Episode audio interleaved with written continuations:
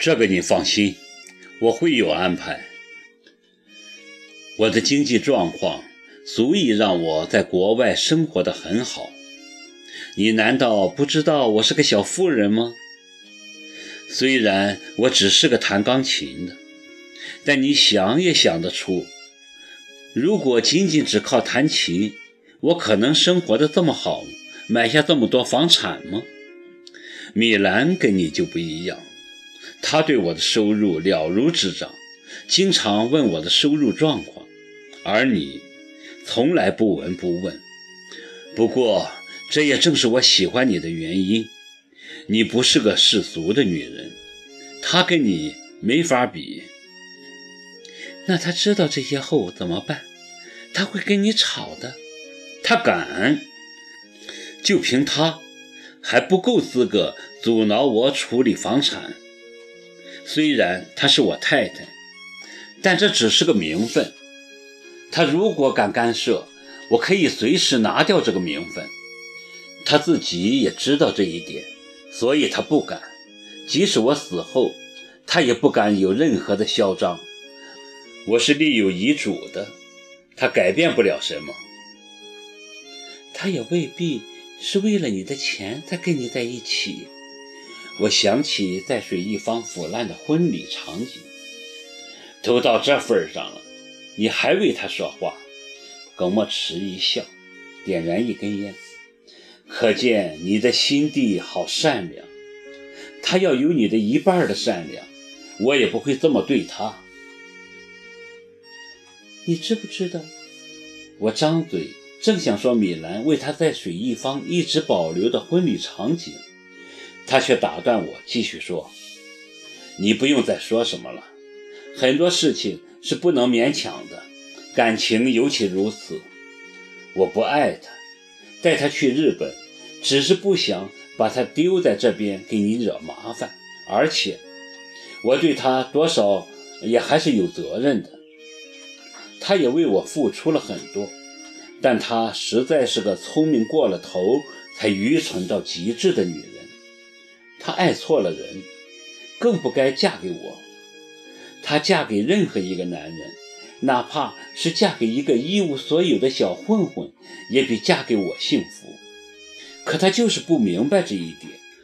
我放她生路，她还要死赖着不走。我也很愚蠢呢。你是有些愚蠢。她表示接受，望着我笑。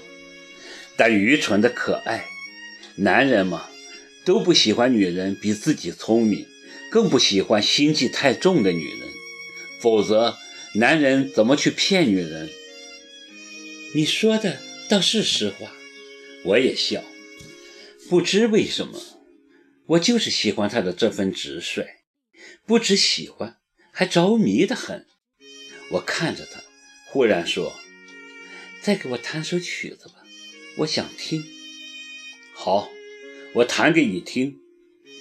他拍拍我的脸，起身坐到钢琴边，手指一触及琴键，我就知道是那首《昨日重现》。熟悉的旋律再次在我耳边响起。我看着弹琴的男人，修长的手指在黑白间舞动，那双曾带给我无数激情与快感的手，此刻正用流淌的音符跟我做最后的道别。昨日真的在那忧伤的旋律中一幕幕重现了。我爱眼前这男人，也恨过他，最后还是爱他。他就是我的前世今生。现在他正用他独特的钢琴语言跟我说再见，尽管他说的是重现。清晨当我醒来时，天已大亮，耿墨池不见了。我一个机灵坐起来，摸了摸旁边的被窝，还有一些余热。他刚走，我跳起来，用最快的速度穿好衣服，发疯似的冲出门。可是电梯还在往上升，来不及了，我只得从旁边的楼梯飞奔下楼，踉踉跄跄的，几次都差点跌倒。等我冲出一楼大厅时，才发现外面已是一片银装素裹。昨夜真的下了雪，我顾不得路滑，一阵狂奔。就在小区门口，我刚好看见耿墨池跨步坐进那辆银色宝马。墨池！我呼喊着他的名字追了过去，但他没听见。宝马一阵颤动，飞也似的开走了。我跟在车后喊，终究还是没能赶上他。他走了，真的走了。我一屁股坐在雪地里，失声痛哭。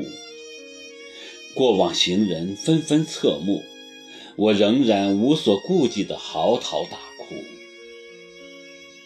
我哭着回到公寓，满室的玫瑰依然芬芳，红烛一根根东倒西歪，餐桌上的红酒还剩了一点，证明昨夜我们确实醉过。那架钢琴寂寞地躲在角落，主人走了，从此再也没人来弹奏它，想必它更难过。卧室里一片凌乱，梳妆台上的瓶瓶罐罐也都掉到了地上。忽然，我看见床头的白玫瑰下压着一张光盘和一张纸条，我冲过去抓起纸条，是他的笔记。